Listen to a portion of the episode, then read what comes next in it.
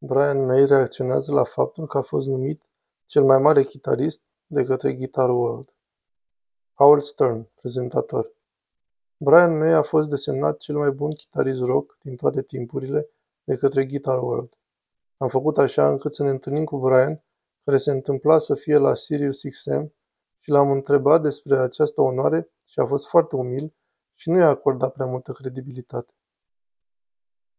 Brian May care este reacția mea la numirea mea ca drept cel mai mare chitarist din lume al tuturor timpurilor? Iau totul cu un strop de sare, pentru că nu pot spune cine este cel mai bun. Ceea ce e frumos la cântatul la chitară e că toată lumea e diferită. Nu pot să ierarhizez cu adevărat oameni. Desigur, am și eu favoriții mei. Aceasta va fi următoarea întrebare, dar faptul că oamenii m-au pus în această poziție mă face să zâmbesc. E un sentiment minunat. Howard Stern. Da, e foarte frumos și Robin Quivers. Îmi amintesc că au apărut aceste liste. Ne putem bucura de toți. De ce trebuie să fie cineva cel mai bun din toate timpurile? Howard Stern.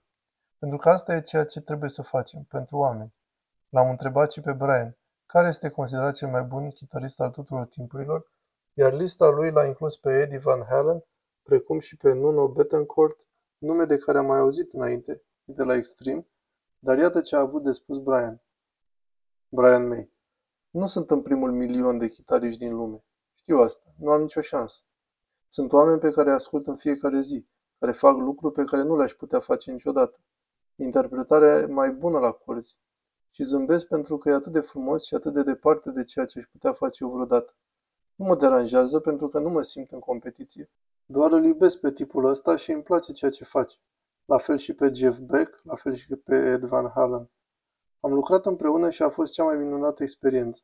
Îmi cădea falca de fiecare dată când atingea corzile.